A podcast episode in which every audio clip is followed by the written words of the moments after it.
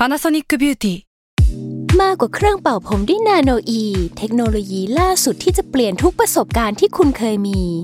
นาโนอีมอยส์เจอร์พลัสเพิ่มความชุ่มชื้นให้เส้นผมหลังใช้งานมากขึ้นถึง 18 เท่า พร้อมชะลอการเฟดของสีผมสำหรับคนชอบทำสีผม ดูแลความชุ่มชื้นทั้งเส้นผม หนังศีรษะและผิวคุณ Panasonic NA0J มีเทคโนโลยีนาโนอีที่ care only you Hi, I'm Daniel, founder of Pretty Litter. Did you know cats tend to hide symptoms of sickness and pain? I learned this the hard way after losing my cat, Gingy. So I created Pretty Litter, a health monitoring litter that helps detect early signs of illness by changing colors, saving you money and potentially your cat's life. Pretty Litter is veterinarian developed, and it's the easiest way to keep tabs on your fur baby's health right at home. Go to prettylitter.com and use code SPOTIFY for 20% off your first order and a free cat toy. Terms and conditions apply. See site for details. Salmon Podcast มัน สด อร่อย ทฤษฎีสมคบคิดเรื่องลึกลับ สัตว์ประหลาดฆาตกรรม ความลี้ลับที่หาสาเหตุไม่ได้ เรื่องเล่าจากเคสจริงที่น่ากลัวกว่า fiction สวัสดีครับ ผมยชบรรพพงศ์ผมธัญวัฒน์อิพภูดม นี่คือรายการ Untitled Case สวัสดีครับ ยินดีต้อนรับเข้าสู่รายการ Untitled Case นะครับผม รายการเราก็จะเป็นรายการที่พูดกันพูดคุยกันถึงกับเรื่องคดีฆาตกรรม อืมทฤษฎีสมคบคิด ใช่แล้ว แล้วก็เรื่องลี้ลับที่ยังเป็นปริศนาหาคำตอบไม่ได้ ใช่ คอนเซปต์จริง ๆ ของรายการก็คือ เราเชื่อว่าเรื่องจริงเนี่ยน่ากลัวกว่าเรื่องแต่งเสมอ เพราะว่าด้วยความที่มันเป็นเรื่องจริงอะมันก็ทำให้รู้สึกว่ามันสามารถเกิดขึ้นได้กับเราจริงๆด้วย มันไม่ใช่เรื่องแต่งไงซึ่งบางอย่างเราก็จะแต่งเองด้วย แล้วเราก็เราพี่เราเป็นเรื่องจริงไงโอเคครับโอเคถ้าเราบอกว่าเป็นเรื่องแต่งเขาไม่มีใครก็เชื่อแล้วเนี่ยโอเคครับครับก็แต่ละสัปดาห์จะมีผมนะครับธัญวัฒน์อิพภูดมครับมาจากกองบรรณาธิการ The MATTER ครับครับผมแล้วก็มียชบรรพพงศ์นะครับคือผมเองก็เป็นครีเอทีฟอยู่ที่ Salmon Lab ครับผมครับแล้วก็จะมาแลกเปลี่ยนเรื่องราวกันเนาะว่าแต่ละ week จะมีเรื่องอะไรมาคุยกันบ้างนะครับใช่แล้วสำหรับใน EP แรกนี้เราจะมาคุยกันถึงเรื่องคดีฆาตกรรม ก็ทั้งน่ากลัวจะสยองขวัญหรือว่าจะลี้ลับยังไงก็ เดี๋ยวมาฟังกันนะครับ เรื่องที่ผมเตรียมมาเนี่ยนะโปรยเป็น keyword แล้วกัน ว่าฆาตกรและเบอร์เกอร์ คือเอาเบอร์เกอร์ไปฆ่าคน แบบเกลียดใครก็ไปซื้อเบอร์เกอร์มามึงเอาไปกินปลาใส่ปลาใส่ พี่เล่นเกมมากไปแล้ว คือเรื่องเนี้ยมันเป็นเรื่องของฆาตกรที่ชื่อว่าโจเมเทนีคือเขาเป็นฆาตกรที่เคลมตัวเองนะว่าฆ่าคนไปมากกว่าเกือบสิบคนแล้ว ก็คือเป็น serial killer นี่แหละใช่คือฆาตกรคือเป็นต่อเนื่อง serial killer เนี่ยแหละแต่ว่าจริงๆแล้วอะหลักฐานนี่สามารถมัดตัวเขาได้แล้วก็ ตอนนี้เขาตายไปแล้วนะ แต่ว่าเขาก่อนที่เขาก่อนหน้าที่เขาจะตายอะเขาถูกตัดสินประหารชีวิต แล้วก็ถูกกักขังตลอดชีวิตเหมือนกัน ก็คือเคสมันจบแล้ว ใช่เป็นเคสจบไปแล้ว แต่ก็น่ากลัว แต่ก็น่ากลัวคือ คือหลักฐานที่สามารถมัดตัวเขาได้อะ มันมีแค่สองเคสเท่านั้นเลย แต่ว่าตอนตอนที่เขาถูกขังอะเขาออกมามาแบบสารภาพหมดเปลือกเลยนะ ว่าตัวเองอะฆ่าคนไปมากกว่าเจ็ดแปดคนแล้วฆ่าเบอร์เกอร์ได้ไหมเขากินเบอร์เกอร์ไปฆ่าไปบ้างพี่ โอเค ก่อนที่เรื่องมันจะจะเริ่มไม่น่ากลัว ผมเริ่มเล่าก่อนดีกว่า คือคุณโจเมเทนี่คนนี้เนี่ยเขาอยู่ในครอบครัวที่ขาดความอบอุ่นเลยก็ว่าได้ คือ คุณพ่อเขาเนี่ยเป็นแอลกอฮอลิก แล้วก็ประสบอุบัติเหตุรถชนเสียชีวิตไปตั้งแต่ตอนเขายังเด็ก ๆอยู่ ก็คนที่เลี้ยงดูเขาก็จะมีแค่คุณแม่เขา ซึ่งเป็นคนที่แบบต้องทำงานหนักมากนะ แบบทำงานไม่รู้กี่กะต่อวันอะคือเป็นทั้งเด็กเสิร์ฟในร้านอาหาร แล้วก็ต้องเป็นคนขับรถบรรทุก เพื่อที่แบบไปส่งของตามนู่นนั่นนี่เพื่อแบบหาเงินมาเลี้ยงลูก ซึ่งเขามีลูกหกคนพี่ ก็คือเรียกว่าเป็นครอบครัวที่ก็มีปัญหาใช่สมบูรณ์ใช่แบบก็คือมีปัญะไรหาแหละ คุณโจเมทานี่คนนี้เนี่ยตอนที่เขาสารภาพนะเขาก็บอกว่าจริงๆแล้วอะมันอาจจะเป็นปมเรื่องนี้ก็ได้ ที่ทำให้เขาเป็นอย่างนี้ คือเขารู้สึกว่าเขาไม่ได้รับความรัก ไม่ได้รับความอบอุ่นอย่างที่ควร แล้วก็ยังวัยเด็กเนี่ยเขาถูกส่งไปเลี้ยงแบบส่ง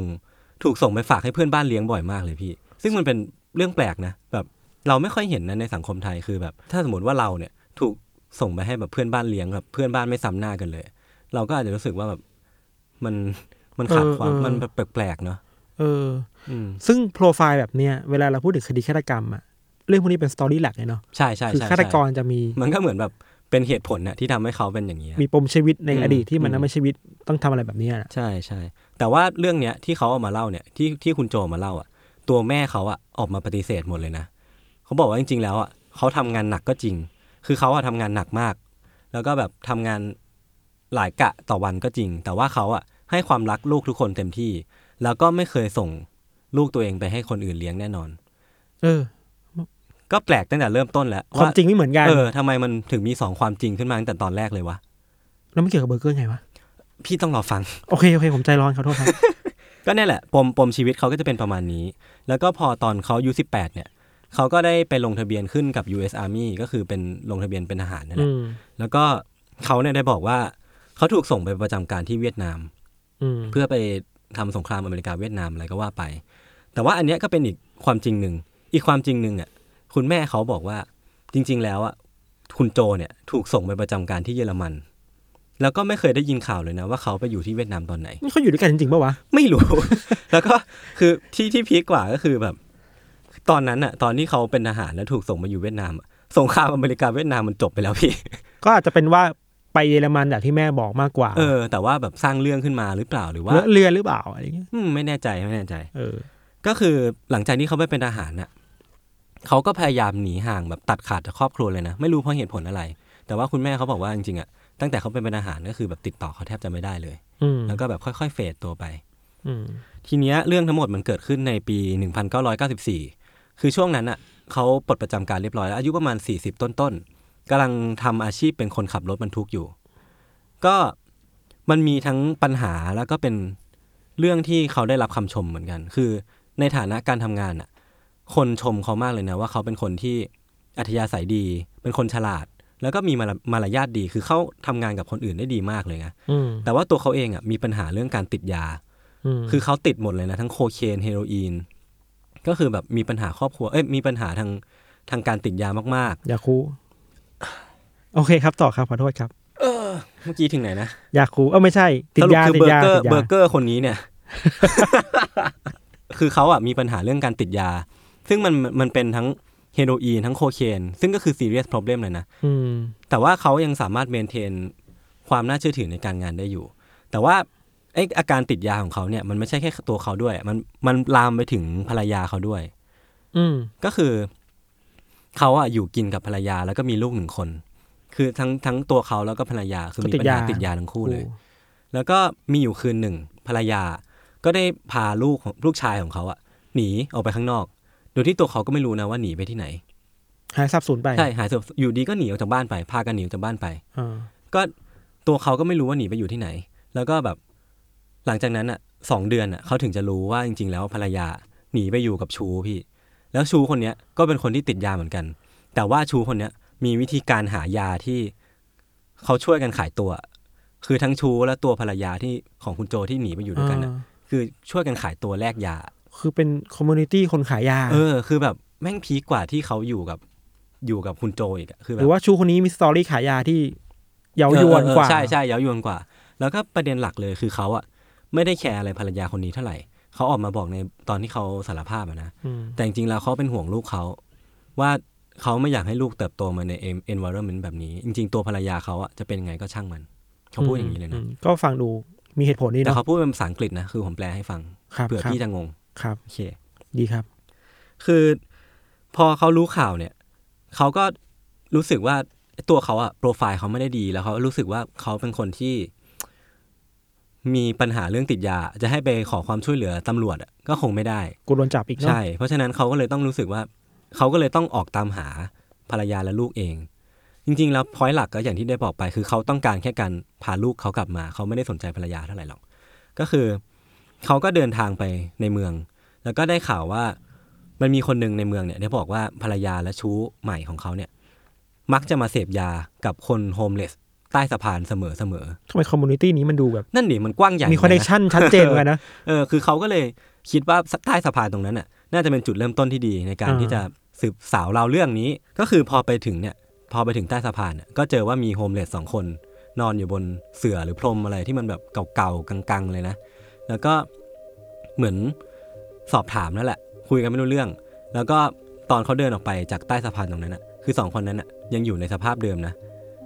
ยังอยู่ในที่เดิม แต่ว่าสภาพอะคือโดนสับเป็นชิ้นเละๆเลยอะอ่าก็คือเขาอะใช้ขวานสับสองคนนั้นจนตาย คือใต้สะพานนั่นแหละใต้สะพานนั่นแหละ แต่ไม่มีคนมาเห็น ไม่มีคนมาเห็น คือในในตอนคำสารภาพเขาอะเขาอ้างว่าเขาอะสอบถามคนเหล่านั้นแล้ว แต่ว่าแม่งคุยไม่รู้เรื่อง เขาก็เลยสับทิ้งเลย ฆ่ามันเลย ฆ่ามันทิ้งเลย มันง่ายขนาดนั้นเลยเหรอวะ ก็นั่นแหละ คือผมว่ามันต้องมีปมอะไรในใจบางอย่างเขาที่แบบทำให้เขาคิดว่าการฆ่าคนมันง่ายมากเลย เออ เออ คือพอเขาทิ้งศพสองคนนั้นทิ้งไว้อะเขาก็เดินไปในเมืองปกติ แล้วก็ด้วยความที่เขายังต้องการเบาะแสอะไรบางอย่างอยู่อะ เขาก็ไปล่อหญิงบริการคนหนึ่งมาที่ใต้สะพานนี้อีก เพื่อที่จะสอบถามอะไรบางอย่าง เขาก็เลยมอมยาไอ้คนเอ้ยเขาก็เลยมอมยาหญิงบริการคนเนี้ย แล้วก็เพื่อให้เพื่อให้เขาเอ้ยเพื่อให้หญิงบริการคนเนี้ยคลายความลับออกมาว่าภรรยาและชู้ใหม่ของเขาอยู่ตรงไหน คือถ้าไม่เมาจะพูดความจริงไม่ได้อะใช่ใช่เป็นเขาเรียกว่าอะไรมีทรูซีรุ่มเออยาเป็นทรูซีรุ่มมีศาสดาเอ้ยมีศาสตราจารย์สเนปมา ใช่ใช่จงพูดความจริงซะ คือมอมยาเสร็จปุ๊บ แม่งก็ยังไม่บอก ก็เลยแบบข่มขืนแล้วก็ฆ่าทิ้งเลยสับแบบรายแรกสองรายแรกเออ ก็คือแบบในคืนเดียวกันอะอะตอนเนี้ยเขาฆ่าไปสามคนแหละก็คือเป็นชายสองชายไร้บ้านสองคน ก็หญิงบริการหนึ่งคน แล้วก็เขาก็ลากศพหญิงบริการคนเนี้ยไปซ่อนไว้ในพุ่มไม้แล้วก็ยังไม่พอพี่เขาก็เดินขึ้นกลับกลับขึ้นไปอีกเพราะข้อมูลยังได้ใช่ไม่เยอะยังไม่ได้พข้อมูลอะไรเลยเขาก็เลยไปลากหญิงบริการอีกคนหนึ่งมา แล้วก็จัดการทำเหมือนเดิมเลย เหมือนกับคนแรกเลย คือมอมยา ซักไซส์เสร็จ ซักไซส์เสร็จเราไม่รู้คำตอบ ก็ข่มขืนแล้วฆ่า แล้วก็เอาไปซ่อนไว้ในพุ่มไม้ มันเอาการอยากได้ข้อมูลเป็นข้ออ้างปะนะไม่อันรู้เนี้เหมือนกันเนาะผมว่าผมว่าไม่แน่ใจเหมือนกันเออผมว่าอาจจะเอออาจจะมีส่วนเนาะคือเขาน่าจะมีปมในใจอยู่แล้ว ที่เขาอยากฆ่าคนหรือว่าแล้วก็เอาพวกนี้มาอืมอืมข้ออ้างในารก็เป็นได้ฆ่านะพี่เออแล้วไงต่อครับแล้วคือระหว่างที่เขากำลังลากศพไปซ่อนในพุ่มไม้อะทีเนี้ยสามรายแรกไม่มีคนเห็น รายที่สี่มีคนเห็น เป็นคนผิวดำกำลังยืนตกปลาอยู่ โอ้โหโคตรซวยเลย คือเขาก็ยืนตกปลาอยู่พี่ แล้วก็แบบหันมาเห็นเขากำลังเอาศพไปซ่อนในพุ่มไม้พอดี โคตรซวยเลย เออไอ้คุณโจคนเนี้ยเขาเป็นคนตัวใหญ่นะ สูงประมาณร้อยร้อยแปดสิบเปอร์เซ็นต์อะ ก็แบบหาท่อเหล็กแถวนั้นอะเอาไปทุบตีไอ้คนตกปลาคนนั้นจนตาย แล้วก็คือ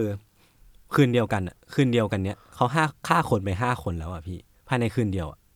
น่ากลัวว่ะเออแล้วไงต่อครับ แล้วก็ สามคนล่าสุดอะที่เขาฆ่าอะพี่ที่มีคนตกปลาหนึ่งคนเนาะหญิงบริการสองคน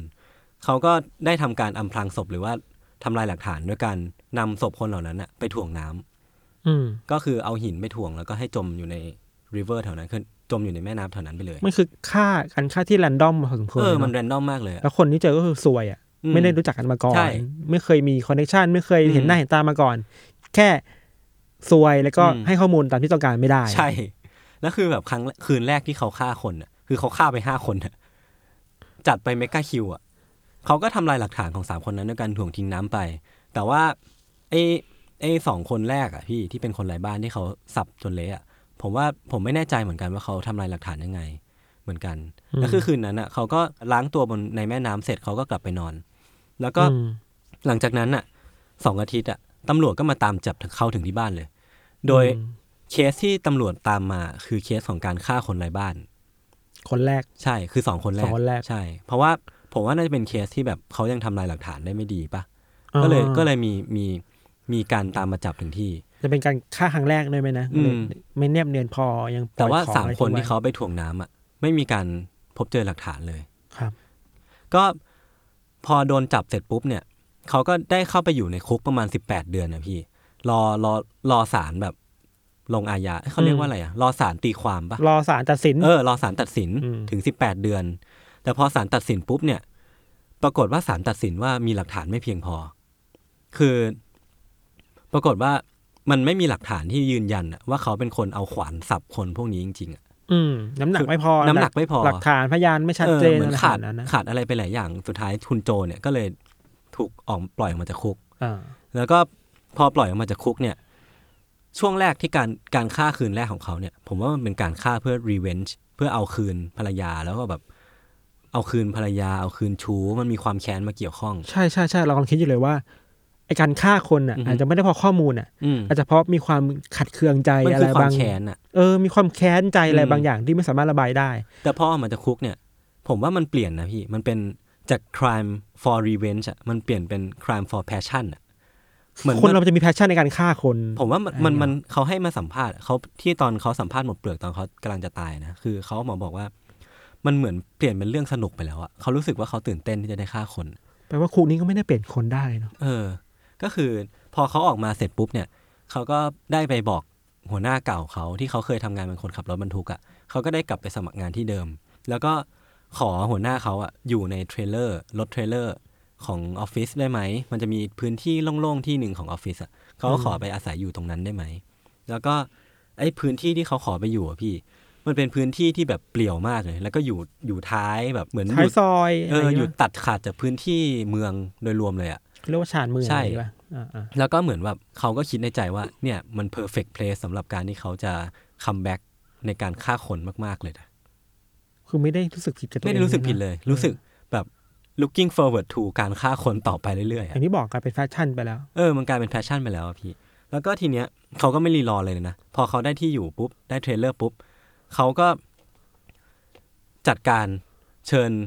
หญิงขายบริการสองคน อีกแล้ว มาฆ่าที่ trailer ที่เขาขอหัวหน้าอยู่ แล้วก็ทีเนี้ยมันเริ่มมันเริ่มที่จะ peak ขึ้นเรื่อยๆ เพราะว่าพอเขาเปลี่ยนจากการฆ่าคนเพื่อแก้แค้นอะเป็นการฆ่าคนเพื่อความเอาสนุกแล้วอะ มันจะมีอะไรที่แบบแปลกๆขึ้น คือเขาฆ่าคนเสร็จปุ๊บฆ่าหญิงบริการสองคนนั้นอะมันไม่ได้ฆ่าพร้อมกันนะ แต่ว่ามันเป็นเคสคล้ายๆกัน คือเขาฆ่าเสร็จปุ๊บเขาก็เอาเนื้อชิ้นส่วนของเนื้อคนสองคนนั้นอะไปตัดใส่ Tupperware แล้วก็แช่ไว้ในช่อง freeze ส่วนที่เหลือเขาก็ไปฝังเจ็ดที่ในพื้นที่ที่เขาได้อาศัยอยู่อะเพื่อเพื่อแบบอำพรางอำพรางหลักฐานเอออำพรางหลักฐานให้มากที่สุด แต่ว่าที่พีคกว่านั้นน่ะก็คือเขาเอาเนื้อที่เขาเอาไปเก็บไว้ใน Tupperware แล้วแช่ไว้ในช่อง freeze อะ มาผสมกับเนื้อหมู แล้วเขาก็ไปเปิดร้านเบอร์เกอร์ข้างถนนน่ะพี่ เพื่อเอาเนื้อหมูใช่กับเนื้อมนุษย์มารวมกัน เพื่อเอาเนื้อหมูกับเนื้อมนุษย์มารวมกัน แล้วทำเป็นเบอร์เกอร์ ให้คนกิน แล้วประเด็นคือคนชอบกินมาก คือคนแถวนั้นอะ ไม่ว่าจะเป็นคนขับรถบรรทุก ไม่ว่าจะเป็นคนที่อยู่ละแวกนั้น หรือว่าคนที่เดินผ่านไปมา ซื้อเบอร์เกอร์เขากินหมดเลยพี่ ซึ่งมันก็ไม่มีใครที่ไปคิดตั้งแต่แรกว่าใช่ไอ้ร้านเนี้มันขายเนื้อเนื้อคนอะไม่มีไม่มีทางไม่มีทางเลยไอแบบไอไอเดียว่าการจะกินเนื้อคนผัดเบอร์เกอร์มันเขาไม่อยู่ในหัวคนง่ายมันมันมีก็มีแต่ในๆหถ้านังถ้าไม่ได้มาฟังเออพอดแคสต์เรื่องนี้ ก็ก็หวังว่าหวังว่าการกินเบอร์เกอร์ครั้งต่อไปของทุกคน จะน่าสนุกขึ้นอืมก็คือแบบไม่ไม่มีคนเอะใจเลยพี่ว่าเนื้อเนื้อที่เขาซื้อไปกินในเบอร์เกอร์นั้นอะเป็นเนื้อหมูที่ผสมเนื้อคน แล้วเขาก็คุณโจเนี่ยเขาก็ได้มาออกมาบอกว่า จริง ๆ แล้วอะเนื้อคนเนี่ยรสชาติเหมือนเนื้อหมูมากนะถ้าผสมผสมในสัดส่วนที่พอเหมาะพอเจาะพอดีอะคือจะไม่สามารถแยกออกได้เลยว่าเป็นเนื้อคนหรือเนื้อหมูอะแปลว่าอีอิตาฮุนโจนี่ก็ต้องทดลองทดลองผมว่กินมาทดลองก่อนบ้างใช่แล้ว อืม แล้วก็ทุกทุกทุกวีคเอนเนี่ยพี่ทุกทุกเสาร์อาทิตย์อะเขาก็จะเปิดร้านเนี้ยตลอดตลอดเปิดไปเรื่อยๆเลยนะจนแบบเนื้อเขาหมดอะแปลว่าขายดีมาก แปลว่าขายดีมาก เพราะว่าถ้าขายไม่ดีเขาคงไม่ทำต่อ โห อืมอย่าถ้าเป็นคนไทยอะอืมเราจะเคยได้ยินเรื่องแบบเวลาเราไปกินชาบูอะแล้วมันติดดักคนจะคิดว่าอันนี้มันใส่กัญชาป่าวะของผมมันจะเป็นอีกมุกหนึ่งพี่แบบที่มันมันเหนียวจังว่าเนื้อคนไม่ได้ปรากฏว่าแม่งมีจริงแต่มันคือการคุยกันเล่นๆไงเออมันคือแบบคุยกันเล่นๆแน่นอนไม่มีใครคิดจริง ๆ แน่นอนอะเราเราคิดว่าสมมติถ้าเราเป็นตัวเราเองอะอืมแล้วเราต้องไปซื้อไอ้เบอร์เกอร์หมูจากคุณโจเนี่ยอืมแล้วเรามากินอะ เราว่าเราก็ไม่รู้ตัวว่ะยศไม่มีก็น่าทางจะไม่รู้ตัวรู้ว่าไม่มีทางอันนี้รู้คือเนื้อคนเหรือเนื้อหมูกันแน่ ไม่มีทางรู้แน่นอน แล้วยิ่งที่เขาออกมาบอกว่าแบบรสชาติมันเหมือนกันมากอะ ก็แสดงว่ามันแนบเนียนมากๆเลยนะ ด้วยความที่แบบมันขายดีมาก ขายดีเป็นเทน้ำเทท่าเลยนะ เขาเลยเปิดต่อไปเรื่อยๆ จนมีอยู่วันหนึ่งเนื้อวิเศษเขาหมด เนื้อวิเศษอืมก็คือเนื้อคนนี่แหละเนาะเขาก็เลยวางแผนที่จะเอาหญิงขายบริการ ผมว่าการฆ่าคนของเขาอะมันจะมี pattern ประมาณหนึ่งคือข่มขืนแล้วค่อยฆ่า แสดงว่ามันมันมันเป็นเรื่องที่มากกว่า การฆ่าปกตินั่นแล้วแหละต้องเหยื่อต้องเป็นหญิงขายบริการอืมด้วยเนาะส่วนใหญ่เป็นหญิงขายทุกคนแหละที่ไม่ใช่ homeless สองคนแรกเป็นหญิงขายบริการหมดเลยแต่เพราะเขาไม่เขาไม่ได้มีอะไรนะ การป้องกันตัวอืมเหมือนการป้องกันตัวในแง่ อาวุธป้องกันตัว เป็นอาชีพที่เปิดเผยใช่ที่ใช่มืดอะไรเงี้ยผมว่าเขาน่าจะมีทริคในการล่อลวงคนพวกนี้ด้วยแหละ แบบอาจจะล่อด้วยยาไหมหรือว่าอะไรอย่างนี้ หรือแม้แต่เวลาสมมุติจะล่อซื้ออืมหญิงหญิงขายบริการน่ะอืมเขาก็ต้องมาไปสถานที่บางอย่างกับตัวคุณโจด้วยอยู่แล้ว ใช่เนอะ ก็คือพอพอพอเนื้อเขาหมดเขาก็เลยล่อหญิงบริการมาอีกคนหนึ่งแต่ปรากฏว่าหญิงบริการคนเนี้ย ในขณะที่เขากำลังเรื่องผ้าเธออยู่นะเพื่อที่จะฆาตกรรมอะนะปรากฏว่าแบบเขาก็แบบเบนความสนใจไปชั่วขณะหนึ่งอะด้วยเพราะอะไรก็ไม่รู้นะปรากฏว่าหญิงคนเนี้ยรีบวิ่งหนีไปเลย แล้วก็รีบวิ่งปีนรั้ว แล้วก็แบบหนีไปขึ้นรถคนแถวนั้นอะเพื่อที่จะไปสถานีตำรวจอืมแต่ด้วยคุณโจเนี่ยเขาเป็นชายอายุประมาณสี่สิบ กลางๆแล้วนะแล้วก็แต่ว่าเขาอ้วน แล้วก็ร่างแบบซันตาคลอสอะไรเงี้ยอืมอาจจะวิ่งไม่ทันด้วย แล้วก็ด้วยเหตุผลอะไรก็ไม่รู้อะทำให้เขาไม่วิ่งตามไปอะอันนี้เขาสารภาพหมดเลยนะแบบเขาบอกเขาแค่บอกว่า I just didn't run อะก็แค่ไม่อยากวิ่งเออะอก็แค่ไม่อยากวิ่งตามขี้เกียจธปแล้วอะไรอย่างเงี้ยอืมอ่าแล้วก็แบบหญิงบริการคนเนี้ยก็ไปตามตำรวจได้มาในที่สุด คือ ระหว่างที่คุณโจกำลังขับกำลังวิ่งไปที่รถเพื่อที่จะขับตามกำลังเดินไปที่รถเพื่อที่จะขับตามหญิงคนนี้ไปนะ ก็ตำรวจแล้วตำรวจก็มาล้อมที่บ้านเรียบร้อยแล้วก็แปลว่าคุณโจก็ไม่ได้หนี ไม่ได้หนีไม่ได้หนีพร้อมโดนจับใช่พร้อมโดนจับ หมด passion่นในการฆ่าแล้วอะไรเงี้ยไม่รู้เหมือนกันพี่อ่านะครับเออก็คือโดนจับไปเสร็จปุ๊บ ก็โดนจำคุกตลอดชีวิตแล้วก็โดนตัดสินโทษประหารเพราะฆ่าคนนะเนาะอืมเพราะฆ่าคน คือเขาออกมาสารภาพตอนจบอะว่าจริงๆแล้วอะเขายังไม่ได้ฆ่าสองคนที่เขาอยากฆ่ามากที่สุดเลย ก็คือภรรยาแล้วก็ชู้ของภรรยา แล้วมันมีคนที่กินเบอร์เกอร์แล้วมา โวยวายไม่มามีผมต่อว่าอะไรไหมน่าไม่แน่ใจว่ามีหรือเปล่านะพี่ แต่ว่าที่เท่าที่หาคือไม่มี แล้วก็คือประโยคประโยคที่เขาออกมาพูดตอนจบอะคือเขาเขาออกมาเตือนว่า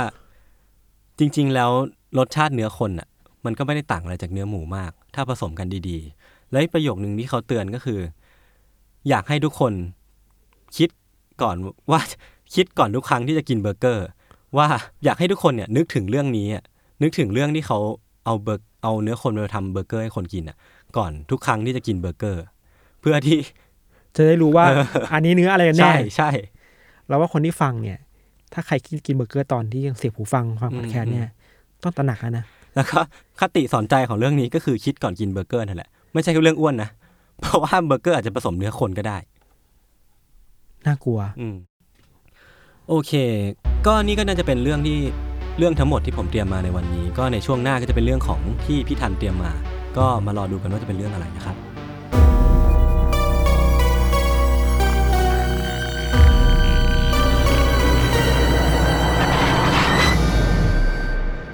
ครับก็กลับมากับรายการ Untitled Case ในเคสที่สองของวันนี้นะครับใช่แล้วครับ ก็เรื่องราวที่เราหยิบมาวันนี้ ค่อนข้างจะน่ากลัวขู่ๆไว้ก่อน โมโมไว้ก่อน อันนี้คือหนึ่งในคดีฆาตกรรมที่เราคิดว่ามันน่ากลัวมากที่สุดในอเมริกาคดีหนึ่งเลยเว้ยอะโอ้โห พี่จั่วมาอย่างนี้นะ ยังมีอีกจุยประโยคนึง เราเรียกเรื่องนี้ว่าเป็นฆาตกรจอมสับแห่งแม่น้ำ Kingsburyเช็ดเข้มีน่ากลัวว่ะแต่งน่ากลัวว่ะชื่อน่ากลัวว่ะด้วยโอ้โหโอเคเราฟังครับเราฟังเนี่ยกดดันแล้วโอ้โหน่ากลัวยังยังยัง คือคดีเนี้ยมันเป็นคดีที่เกิดขึ้นระหว่างช่วงช่วงประมาณปีหนึ่งเก้าสามสี่ถึงหนึ่งเก้าสามแปดอืมสี่ปี ก็คือก่อนก่อนหน้าเรื่องผมนิดนึงนิดนึงปนิดระมานึณงสามสิบปีนิดนึงแล้วที่สนที่ที่น่าสนใจคือว่า มันเพิ่งครบรอบเจ็ดสิบห้าปีเอ้ยมันเพิ่งครบรอบแปดสิบห้าปี วันนี้ที่เราอัดพอดีเลยเว้ยอ๋อคือคดีนี้มีการครบรอบด้วย ใช่ แสดงว่าเป็นเรื่องที่ครั้งแรกศพแรกที่พบอะมันคือ วันนี้ในเมื่อเจ็ดสิบห้าปีที่แล้ว วันที่เราอัดนี้ใช่ก็คือวันที่คือวันที่ห้า5กันยายนโอเค เรื่องนี้ครับมี เกิดขึ้นประมาณสี่ปีอือฮึแล้วระหว่างสี่ปีเนี้ยในเมืองที่เรียกว่าคลิฟแลนด์รู้จักอะเนอะรู้จักรู้คลิจัฟกแลนด์ที่อเมริกา ใช่ใช่สี่ปีเนี้ยมีคนตายประมาณสิบสามราย โอ้โห แล้วทุกรายจะมีความน่ากลัวคือที่ทุกคนน่ะ ร่างกายบิดเบี้ยวอือฮึอือฮึอวัยวะขาดหายไปบางส่วนอะไรเงี้ย มันดูเหมือนจะไม่ใช่คดีฆาตกรรมที่ธรรมดาธรรมดาแบบมีดแทงกันอะไรเงี้ยอืเนาะมอืมเอาเริ่มอย่างนี้ก่อนว่า เมื่อวันนี้ของปีหนึ่งเก้าสามสี่คือเมื่อ แปดสิบห้าปีที่แล้วเนี่ยอืมตำรวจไปเจอศพผู้หญิงคนหนึ่งเว้ย ไปลอยค้างอยู่ที่แถวๆริมแม่น้ำแม่น้ำหนึ่งในกิฟแลนด์อืมที่น่ากลัวคือว่าศพเนี่ยไม่มีหัว ฮะ แล้วร่างกายก็ถูกถูกแบ่งครึ่ง คือลอยมาแบบไม่มีหัว ใช่ลอยมาติดแบบไม่มีหัวแล้วก็ร่างกายก็แบ่งครึ่งคือครึ่งตัวบนครึ่งตัวล่างอะแล้วคือทั้งผู้ถูกพบเจอทั้งทั้งสองฝั่งใช่ไหมทั้งทั้งครึ่งบนทั้งครึ่งใช่ล่างเลยใช่ไหมใช่ใช่แต่ไม่มีหัว แต่ไม่มีหัวอยู่ในอยู่ในถุงถุงหนึ่งต อนแรกก็คิดว่าเอ้ยไม่น่ามีอะไรมั้งอืมเพราะว่ามันก็ไม่เคยมีคดีแบบนี้เกิดขึ้นในกิฟแลนด์มาก่อนเนี่ยก็ไปปล่อยไปมีหนึ่งก็ไปสืบสวนเรื่องราวตามปกติ ผ่านไปประมาณหนึ่งปีเว้ยอืมคือคนเนี้ยไอ้ฆาตกรคนนี้ก็หายไปหนึ่งปีหนึ่งปีถัดมา ก็มีคดีแบบนี้เกิดขึ้นอีกเขาวเนี่ยคนตายเป็นเจ้าหน้าที่โรงพยาบาลคนหนึ่งอืมมีชาวบ้านไปพบเจอศพเขา สภาพเหมือนกันเลย อืมไม่มีหัว แล้วร่างกายเนี่ย ที่ข้อมืออะเหมือนถูกเชือกรัดอืมจนเป็นรอย แล้วก็ตรงอวัยวะเพศเขาอะเหมือนถูกทำร้ายมาก่อนนะโอ้โหทางข้างหน้าข้างหลังทั้งข้างหน้าข้างหลังเลยเหรอก้นด้วยเชี่ยกับอวัยวะเพศชายด้วยอะไรเงี้ยน่ากลัวว่าโอ้โหแต่ศพรายแรกเป็นผู้หญิงใช่ไหมใช่หนึ่งปีก่อนหน้านี้หนึ่งปีก่อนหน้านี้รายเนี่ยเป็นผู้ชายแล้วแล้วเป็นเจ้าหน้าที่โรงพยาบาล แล้วแล้วไอ้ศพหนึ่งปีก่อนหน้าเนี้ยพี่มีร่องรอย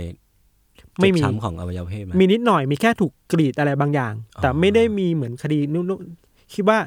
อาจจะไม่เกี่ยวกับคดีเรื่องล่วงละเมิดทางเพศอะไรขนาดนั้นโอนะเคโอเคพอแต่พอมาศพที่หนึ่งปีต่อมาเนี่ยอืมไม่ใช่แค่ศพเดียวนะอืมคือคนผู้ชายคนเนี้ยที่ถูกตัดหัวแล้วถูกทำร้ายร่างกายเนี่ย ข้างๆก็มีอีกศพหนึ่งอืมสภาพเดียวกันเลย ไม่มีหัว อืมตำรวจก็งงแล้วเกิดอะไรขึ้นวะอืม ก็เลยไปเชื่อมโยงว่าเอ๊ะอาจจะเป็นฆาตกรคนเดียวกับคนที่เกิดขึ้นปีที่แล้วหรือเปล่าอะไรเงี้ยครับมยังน่ากลัวไม่พออืมเดือนอีกไม่กี่เดือนถัดมาก็เจออีกศพหนึ่งอืมคนเนี้ยระบุตัวตนได้ว่าเป็นผู้หญิงชื่ออะไรอ่าเพราะมามีหัวมา แต่ที่น่ากลัวประโยชน์คือว่า หัวของผู้นี่หัวของผู้หญิงคนเนี้ยอยู่ในตะกร้าเว้ยอืมข้างๆกับชิ้นส่วนบางอย่างที่อยู่ในตะกร้าอีกใบหนึ่งถูกทิ้งไว้แถวๆแบบในชานเมืองอะไรเงี้ยอืม แต่ร่างกายไม่มีอ้าวคือมันมีแค่ตะกร้าสองอันก็คือสลับกัน สลับกันมีแค่ตะกร้า ตะกร้าหนึ่งมีหัวอืมอีกตะกร้าหนึ่งมีชิ้นส่วนเล็กๆน้อยอืมอืมแต่ไม่มีตัวๆไม่มีตัว เออเออแปลกแปลกแปลกตำรวจก็เลยระบุตัวตนได้ว่าอ๋อผู้หญิงคนเนี้ยเป็นเขาเรียกว่าเป็นเป็น sex worker เป็นคนที่ขายบริการอืมบ้างก็ทำงานพาร์ทไทม์ตามผับตามบาร์อะไรเงี้ยครับอืมก็คือช่วงช่วงนั้นเนี่ยพี่ทัน การตรวจสอบ DNA มันยังไม่มีมันยังไม่มีใช่ไหมอาจจะมีนิดหน่อยแต่ยังไม่สามารถระยังบุไม่ได้ได้แบบเออ CSI เออแบบบ้านเราเออออะไรเงี้ยโอเค มันก็เลยทำให้เรื่องนี้มันซับซ้อนขึ้นไปอีก เพราะว่ามันไม่สามารถ identify คนได้ใช่ไหมใช่ ถึงแม้จะ identify คนได้ แต่พอไม่มีตัว อืมอืมันก็ไม่สามารถยืนยันได้ว่าคนที่ตายเพราะอะไรอะไรเงี้ยครับมอืมยังไม่จบแค่นั้นเว้ยอืมอีกปีหนึ่งเจอหัวของผู้ชายคนหนึ่งอืมเขาเนี่ย ถูกยัดทิ้งไว้ในกางเกงอะอืมอืม นึกภาพกางเกง เราเราไม่สวมกางเกงอะอ๋อมันจะมีเขาเรียกว่าในะช่องว่างอะเออฆาตกรเอาหัวของผู้ชายที่ถูกฆ่า เอาไปใส่ในกางเกงเว้ยเชี่ยละเชี่ยเชี่ยอะไรวะเนี่ยแล้วทิ้งไว้ ตอนแรกหา หาร่างกายไม่เจอออืมวันถัดไปไปเจอร่างกายฆาตกรอะ เอาร่างกายของผู้ชายคนเนี้ย อืมไปทิ้งไว้ใกล้ๆกับสถานีตำรวจเว้ยโอ้โหท้าทายจัด โคตรท้าทายอะท้าทายจัดเออ ซึ่งถ้าเราเรียงไทม์ไลน์อะอืมเราจะเห็นว่าไอ้ฆาตกรคนเนี้ยมันค่อยๆค่อยอัๆ extreme ขึ้นเรื่อยแล้ว up level การท้าทายตำรวจขึ้นเรื่อยๆๆอะอืมฮึจากทิ้งไว้ที่แม่น้ำมาทิ้งไว้แถวๆเมืองอืมตอนเนี้ยทิ้งไว้ใกล้ๆสถานีตำรวจเลย แต่คือ pattern อะมันรู้ว่าเป็นฆาตกรคนเดียวกัน แต่ใช่แค่ว่ามันมีการปรับเปลี่ยนให้มันปรับเปลี่ยน detail ให้มัน extreme ขึ้น ใช่ แล้วคิดว่ามันคงไม่มีฆาตกรที่โรคจิตที่ทำอะไรแบบเนี้ยอืมอาจจะโรคจิตอืมใน question mark เนาะอืมฮึ ที่ทำอะไรแบบนี้ได้หลายๆคนน่ะอืมควรจะเป็นคนนี้กันแหละ ก็ได้เป็นคนเดียวแหละ ที่มันเอ็กซ์ตรีมขนาดเนี้ยอืมที่น่าสนใจคือว่าผู้ชายคนเนี้ยครับ ที่เห็นหัว แล้วหัวเขาถูกยัดไว้ในกางเกงอะตำรวจไม่สามารถระบุตัวตนได้เว้ยอืมแม้จะเห็นหน้าตาแล้วนะตำรวจเอา เอาเขาเรียกว่าอะไรนะ เอาหลักฐานเอารูปถ่ายอะไปติดไว้อืมเพื่อให้คนมาช่วยชี้เบาะแสว่ารู้จักชายคนนี้ไหมอืมไอ้ตามข้อมูลที่เราไปค้นมา นักสืบอะหรือตำรวจอะไปเรียกคนมาดูกว่าสองพันคนอะโอ้โห คือคนทั้งเมืองอะก็ให้คือคนให้ให้ทั้งมาชี้เป้าคนนี้คือใครอะทั้งคลิฟแลนด์เลยป่ะเนี่ยเกือบเกือบจะขนาดนั้นอะโอ้โหทั้งชุมชนนั้นอะอืมฮึไม่สามารถ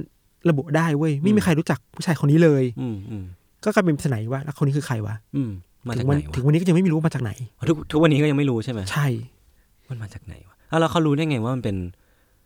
ชิ้นส่วนที่ที่พบเจอวันต่อมาจากที่เจอหัวคนในกางเกงอะเขารู้ไงว่าป็นเราคิดว่าคนคงจะมาเขาเรียกว่านะมามามิกซ์แอนด์แมชกันอะ mix and match กันอะมแต่มันก็ไม่ไม่สามารถบอกได้ว่าเป็นใครอาจจะเป็นสีผิวเนื้อมันขนาดรูปร่างร่างกายเนี่ยนะประมาณนี้นะอือืมแต่ก็ไม่บอกบอกไม่ได้อยู่ดีว่าเป็นใครเว้ย อืมอืม อีกไม่นานก็เจออีกศพหนึ่งอ่า คือฆ่าเรื่อยๆอะเขาเนี่ยศพเนี่ยไปอยู่แถวๆแบบภูเขาอืมที่แปลกไปคือว่าในร่างกายของศพเนี่ย เขาพบสารเคมีอะไรบางอย่างเว้ยอือฮึประมาณว่าผู้ชายคนเนี้ยศพคนเนี้ยถูกวางยาไว้ก่อนอ๋อตำรวจก็เลยพยายามจะคิดชิคิดตำรวจก็เลยพยายามจะวิเคราะห์แพทเทิร์นอืมฮึเขาคิดว่าศพที่ผ่านมาอาจจะเจออะไรแบบนี้มาก่อนไหมนะอืมคือว่าศพวางยาที่ผ่านมามีถูกการวางยามาก่อนไหมใช่อืมอืมแล้วศพล่าสุดที่เจอที่ภูเขาเนี่ยเว้ยอืมฮึเวลาถูกตัดคอรอยที่ถูกตัดตัดรอยที่ถูกตัดตรงคออะมันเนียนมากอะอื มอืมมันไม่ใช่แค่การสับธรรมดาอืมมันเหมือนการใช้เครื่องมือการแพทย์อะไรบางอย่างแล้วสับลงไปทีเดียวโชะเรานึกสภาพเหมือนเราหั่นเนื้ออะไรบางอย่างอะอืมแล้วมันมีเนียดนมันมาคกมมากมันคมมากอุปกเว้รยณ์การหั่นมันคมมาก ไอหลักฐานเนี่ย มันก็เลยทำให้ตำรวจคิดว่าไอฆาตกรเนี่ยน่าจะมีความรู้เรื่องกายภาพอืมรู้เรื่องกายวิภาคของมนุษย์มันนิดหน่อย เพราะไม่งั้นไม่สามารถผ่าคอผ่าหัวได้เนียนขนาดนั้นแน่นอน ใช่ แล้วอาจจะต้องมีอุปกรณ์อะไรบางอย่างที่เป็นเครื่องมือเครื่องมือในการฆ่าคนผมก็เคยอะไรได้ยินมาเหมือนกันว่าการการที่ฆาตกรจะหั่นศพคนได้อะไม่ใช่ทุกคนจะทำได้นะตต้องเป็นคนที่มีความรู้เรื่องการวิพากษ์เพราะฉะนั้นฆาตกรที่หั่นศพคนได้ก็ต้องต้องเตรียมการมาแล้วอะถึงจะรู้ว่าต้องหั่นศพคนตรงไหนอะไม่งั้นจะเป็นเรื่องที่ยากมากไม่ใช่คนทำได้เอออาจจะแบบบางบางข้อที่มันไม่สามารถใช่ใช่เลื่อยได้ง่ายขนาดนั้นอืมอะไรเงี้ยซึ่งก็ไม่ใช่ข้อดีมันเอาความรู้มาใช้อะไรแบบนี้เนอะพอมีคนตายเยอะขึ้นเรื่อยๆเว้ยอืม เชื่อไหมว่าตำรวจไม่มีข้อมูลอะไรเลยเกี่ยวกับคนร้ายอะยังแบงค์อยู่ใช่ไหมแรงมากว่า เชื่อเหมือนผมตอนเช้านี้เลยว่ะคือไปฆ่าฆ่าคนมา ไม่ใช่คือผมมาทำงานแล้วผมไม่มีอะไรเลยวันนี้โอเคไอเดียไม่มีไม่มีอะไรเลย ครับกลับมานี่เนี่ยครับอือฮึพอตำรวจจับใครไม่ได้อะก็จนบรรยาเว้ยอืมก็เลยจัดจัดประชุมใหญ่เป็นเป็นทาวน์ฮอลล์อะอือฮึเอาแพทย์มา เอานักจิตวิทยามาอืมเอาตำรวจ เอาชาวบ้านมาคุยกัน แบบมามาคุยกันดิอืม ใครวะ เราจนบรรยาแล้วเขาก็วิเคราะห์กันมามามีสักสองสามทฤษฎีเว้ยทฤษฎีแรกงมงายมากอืมบอกว่าไอการฆ่าแบบเนี้ยมันคือพิธีกรรมเพื่อบูชาซาตานอืมเพราะตัดหัวคนไปอือฮึตัดมันก็ตัดทิ้งอันนี้ทิ้งเพราะดูไม่ค่อย make sense เท่าไหร่อืมอะไรแล้วเพราะว่าก็มีบางศพที่แบบมีหัว ใช่แต่ไม่มีตัว ใช่ใช่อืมทฤษฎีที่สองคือว่า มีคนไปสัมภาษณ์สับปะเหร่อเว้ยอะ ไม่รู้ทำไมสัมภาษณ์สับปะเหร่อทำไมเขาอยู่ดีไปสัมภาษณ์สับปะอาจจะเพราะเกี่ยวกับศพมั้งเออเออเออแล้วสับปะเหร่อก็วิเคราะห์สถานการณ์ให้ฟังว่าอืมมันอาจจะเป็นไปได้นะ ที่คนร้ายอะอาจจะรู้จักคนในแวดวงการทำศพอะอืมเพราะว่าไม่งั้นมันจะไม่มีอุปกรณ์อะไรแบบเนี้ยอืมหรือไม่มีอืมสถานที่ในการฆ่าคน แล้วก็ในการเรียกว่าอะไรทำลายหลักฐานอะอือฮึมันก็ต้องมีที่ที่มีชิดพอสมควรอืมซึ่งที่ที่น่าสงสัยที่สุดที่ก็คือที่ของสับปะเหร่อนี่แหละ เพราะสับปะเหร่อเป็นอยู่กับศพตลอดเวลาอย่างเงี้ยนี่คือทฤษฎีที่สอง อีกทฤษฎีหนึ่งคือว่าคนร้ายอะน่าจะเป็นคนที่เกี่ยวข้องในแวดวงหมอเว้ยอะอันนี้ผมคิดเหมือนกันเนอะผมผมมีแป๊บขึ้นมาในหัว เพราะว่าลุกกายวิภาคใช่ มีเครื่องไม้เครื่องมือ มันก็น่าจะหมอปะแบบใช่ไหมทางแวดวงการแพทย์เนี่ยใช่ไหมอันเนี้ยดูมีน้ำหนักมากที่สุดแล้วเว้ยเขาก็มีเหยื่อคนหนึ่งป่ะที่เป็นแบบคนคนในโรงพยาบาลใช่อืมแล้ว แล้วพอเขาเรียกอะไรพอทฤษฎีมันมาทางหมอเยอะๆอะอืมตำรวจก็พยายามจะ พยายามจะทำทำให้ให้ววงงแคมันบแคบลงลงมาในการเออค้นหาคนร้ายอือฮึแต่ก็ยังไม่เจออยู่ดี ก็ยังไม่เจออยู่เพราะมันไม่สามารถหาอะไรมาบ่งชี้ว่าหมอคนไหนเป็นคนฆ่าหมอในเมืองก็มีเยอะแยะหมากลักมาฐานยมันไม่พอ ใช่ล่ะ ไม่พอเว้ยอืมพอจนปัญญา คุยกันก็แล้ว เอาคนนู้นคนนี้มาคุยกันแล้วอืมก็เลยไปเรียกตำรวจคนหนึ่งมาอือฮึตำรวจคนเนี้ยเรียกว่าเป็นตำรวจที่มีเครดิต เป็นตำรวจเกรดเอของประเทศอเมริกาอะในเวลานั้นเว้ยอ่า เพราะว่าคนเนี้ยเพิ่งไปทำลายล้างแก๊งมาเฟียของอัลคาโปนมา เช็ดเข้อันนี้คือแบบเป็นแบบยุคต่อจากอัลคาโปนเลยใช่ไหมอยู่ใกล้ๆกันยุคใกล้ๆกันแต่ว่าเขาไอ้ตำรวจคนเนี้ยเป็นคนที่ไปทำลายแก๊งของอัลคาโปนใช่มาเพิ่งเพิ่งมีชื่อเสียงในการทำลายล้างแก๊งมาเฟียที่ใหญ่สุดของอเมริกาได้อืมอะอืมน่าสนใจน่าสนใจ ไม่ใช่แค่นั้น คนเนี้ยก็เคยไปทำลายแก๊งอื่นๆ อีกมากมายอืมเคยไปจับกลุ่มพวกตำรวจที่คอร์รัปชันอืมเคยไปทำลายแก๊งอันธพาลอืมอืมคือมาด้วยแบบตัวใหญ่มากโออะเคมึงเก่งแหละ rank S อะเก่งสุดถ้าเป็นบอส rank S เก่งสุดในประเทศตอนเนี้ยออออคือถ้าได้คนนี้มามึงต้องคลี่คลายให้ได้อืมแต่ว่าสิ่งที่เขาเคยคลี่คลายมา มันคือคดีมาเฟียยศอืมอืมมันไม่ได้คุยกับฆาตกรที่มีความซับซ้อนทางจิตใจอะอืมมันไม่ใช่เรื่องง่ายเนาะอืมที่จะจัดการอะไรแบบนี้ง่ายๆเลยครับ อะลืมบอกไปว่าคนเนี้ยเขาชื่อว่าเอเลียดเนสอืม เอเลียดเนสเป็นคนที่เคยจับอัลคาโปนมาอะไรอย่างก็เงี้ยคือเนาะเป็นตำรวจที่เก่งที่สุดในอเมริกาแล้วตอนนั้นใช่ พอเนสรับจ็อบนี้มาเนสก็เริ่มไปค้นหาความจริงเว้ยอืมอย่างแรกเลยคือเขาเขาไปคุยกับ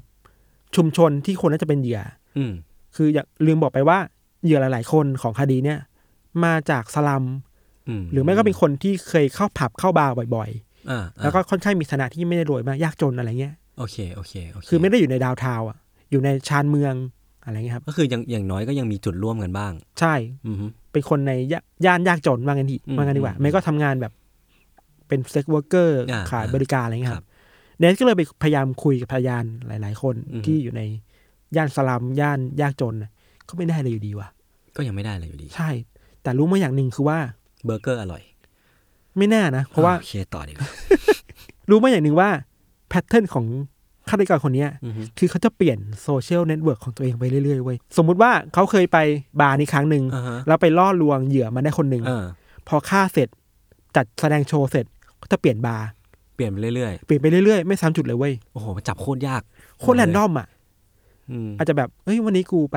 บาร์นี้ดีกว่า อืมก็ไปก็คือไม่ไม่ได้ปักหลักสักที่หนึ่งแต่ว่าเปลี่ยนไปเรื่อยใช่ๆเออไม่เลยจับไม่ได้ เออ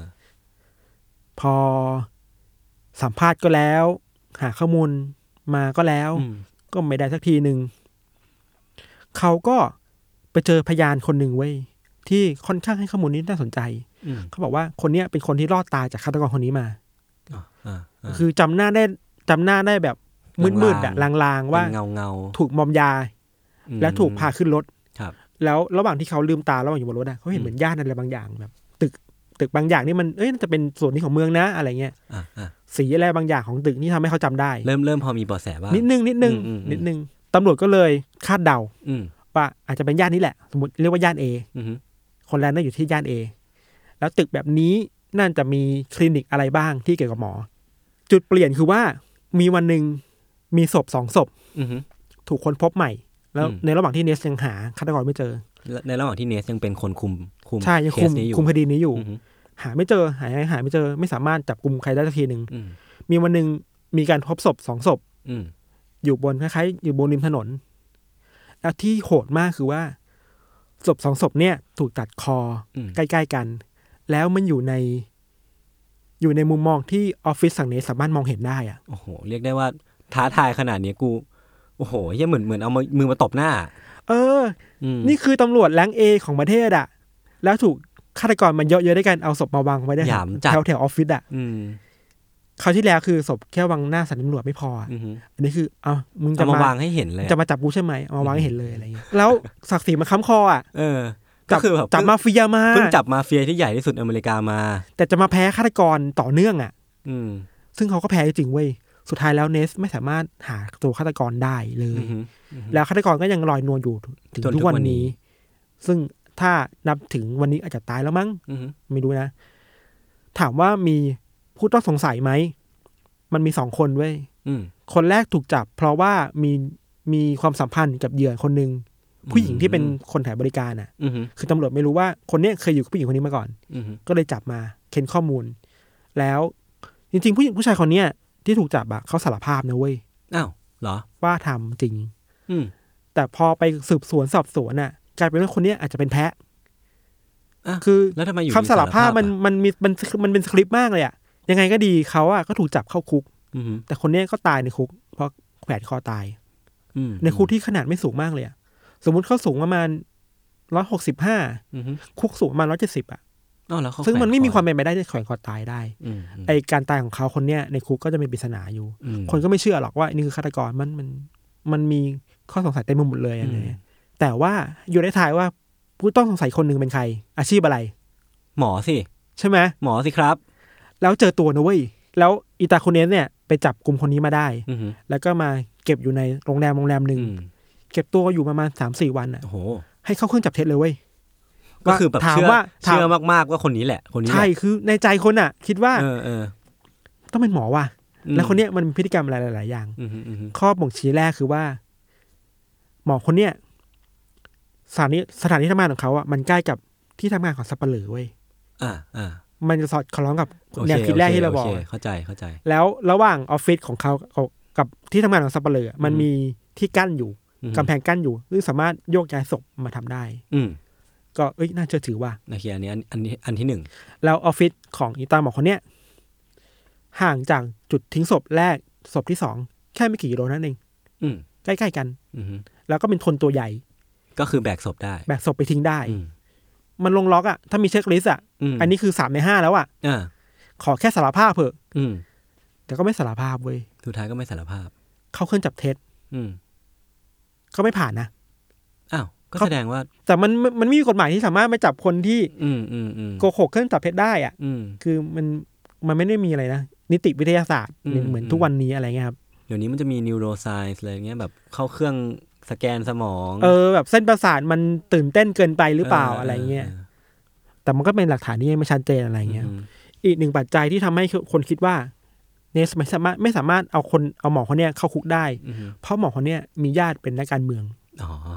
ไม่กล้าโอเคโอเคเคยยศคิดดูดินักสืบคนหนึ่งตำรวจคนหนึ่ง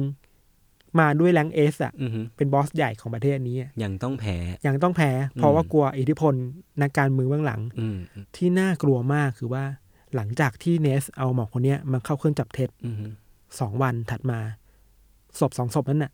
ถูกวางไว้ที่หน้าออฟฟิศของเนสอะโอ้โห คือเยอะเย้ยมากอะเออ ถ้าถ้าถ้าอีตาหมอคนเนี้ยคือคนร้ายนะอืมก็จังหวะคือมันลงล็อกมากอะเออ อันนี้เราสงสัยเว้ย อืม คิดแบบเล่นๆเร็วๆ เราคิดว่า จากการดูหนังฆาตกรรมมาเยอะๆอะอืมหรือว่ามาฮันเตอร์อะไรเงี้ยฆาตกรเหล่านี้เขาชอบเอาศพคนเป็นโทรฟี่อะ อ่าใช่ บางคนคิดด้วยคิดด้วยซ้ำว่าการฆ่าคนเป็นศิลปะอืม เวลาเราพูดศิลปะ มันทำคนเดียวไม่ได้อะอืมันทำเสร็จปุ๊บมันต้องให้ต้องมีผู้ชม ผู้ชม อืมมันฟินในตัวเองอะไรเงี้ยอืมซึ่งก็น่ากลัวมากๆเนาะน่ากลัวน่ากลัวน่ากลัว หัวที่เขาเก็บไปอาจจะเป็น trophy ก็ได้อืมคือบางศพที่มันไม่มีหัวอืมอาจจะเก็บไว้เป็นเขาเรียกว่าไงนะเป็น passion ตัวเองอะอืมเป็นอะไรหมุดหมายหมุดหมายว่าของความสำเร็จฆ่าคนนี้ได้แล้ว อืมหรือบางคนฆ่าคนเดียว เราไม่ ไม่สะใจพออืมอืมคนยังไม่รู้จักเขาพออะไรเงี้ยอืมซึ่งก็เป็นปมหลาย ๆ ปมของฆาตกรต่อเนื่องที่อเมริกาเนาะน่ากลัวน่ากลัวนั่นแหละครับ ทั้งหมดนี้คือทำให้สุดท้ายแล้วเนสก็ต้องปล่อยปล่อยผู้ชายคนนี้ไปอืมปล่อยหมอคุณหมอคนนี้ไป มีรายงานว่าคุณหมอคนเนี้ยก็ยอมเข้าโรงพยาบาลนะอืมหมายถึงว่าเขาก็มีสุขภาพร่างกายไม่ดีอือฮึรวมถึงจิตใจที่ย่ำแย่ หมอคนเนี้ยมีอาการทางจิตอะไรบางอย่างอืมหลังจากนั้นน่ะก็ไม่มีคดีฆาตกรรมเกิดขึ้นอีกเลยเว้ยโคตรชัด มันอาจจะไม่เหมือนสมัยนี้ที่มันมีอืมอืมเทคโนโลยีในการสแกนดีเออะไรบางอย่างใช่ในใช่ร่างกายว่าเอ้ยเราเห็นเส้นผมคนเนี้ยอืมอาจจะเป็นคนนี้หรือเปล่าวะอะไรเงี้ยมก็นี่ครับ วันนี้ครับ วันนี้เราอัดกันห้ากันยายนก็เป็นวันที่ครบรอบ 75 ปีของการพบศพคนแรกครับ จนถึงวันนี้ก็ยังไม่มีใครรู้ว่าสุดท้ายศพฆาตรที่ถูกตัดหัวอ่าคือใครอ่าฮะฆาตกรมือคือใครก็ยังไม่รู้ คนคลิฟแลนด์ก็อยู่ความสงสัยเนี่ยมา ตลอดไม่สามารถคลี่คลายได้ที ที่คลีฟแลนด์มี museum ไหมนะอ๋อ museum สำหรับเหตุการณ์นี้เลย museumสำหรับฆาตกรคนนี้อะเหตุการณ์นี้อะอืมแล้วเขาก็เอารูปปั้นหัวคนสี่คนที่ถูกพบอะมาวางไว้ใน museum เว้ยฮะจริงเหรอจริงเพื่อเป็นหลักฐานว่ามันเคยมีคดีคดีสะเทือนขวัญนี้เกิดขึ้นอือหือแล้วก็หนึ่งในหัวนั้นอะอือหือก็ยังไม่มีใครรู้เลยครับว่าเขาคือใครเป็นหัวใครใช่ไหมก็ไอ้คนที่แบบเรียกคนทั้งเมืองมา เพื่อที่จะชี้เป้า แต่ก็ยังไม่รู้ว่าเป็นใครใช่ไหมใช่ นี่ก็คือหนึ่งในคดีฆาตกรรมที่ทั้งน่ากลัวอืมทั้งเป็นปริศนา แล้วก็ยังไม่สามารถคลี่คลายได้อืมจนถึงวันนี้ครับ ครับ ทั้งหมดนี้ก็เป็น 2 เคสที่เราสองคนเอามาเล่ากันในวันนี้นะครับ ก่อนจากไปก็คืนนี้ใครจะกินเบอร์เกอร์ก็ ดูดีๆก่อนแล้วกันเนาะคืนนี้ใครจะสั่งเบอร์เกอร์ก็ลองเปลี่ยนเป็นพิซซ่าดูก่อนหรือว่าหรือกินไม่ก็เฟรนช์ฟรายแล้วไปประคองชีวิตไว้ก่อนแล้วกัน ลองขับไปกินก๋วยเตี๋ยวแถวบ้านก็ได้เลี่ยงไปเลี่ยงเลี่ยงไปสักสองสามวันก็ยังดีนะครับ หรือว่าใครไปเจออะไรที่แปลกๆที่แม่น้ำก็ไม่ต้องเข้าไปดูมันแล้วกันเนาะอืมอืมจะเป็นหัวใครก็ได้ ก็ถือว่าเราเตือนด้วยความหวังดีก็ถ้าใครเป็นแฟนเรื่องราวลี้ลับอย่างนี้เนาะก็สามารถมาเจอพวกเราได้ที่รายการ Untitled Case ติดตามได้ที่ไหนครับพี่ทันติดตามได้ที่ s ซ l m o n Podcast นะครับในทุกวันเสาร์ของทุกสัปดาห์ครับ โอเคครับ วันนี้ลาไปก่อน สวัสดีครัสบ วัสดีครับ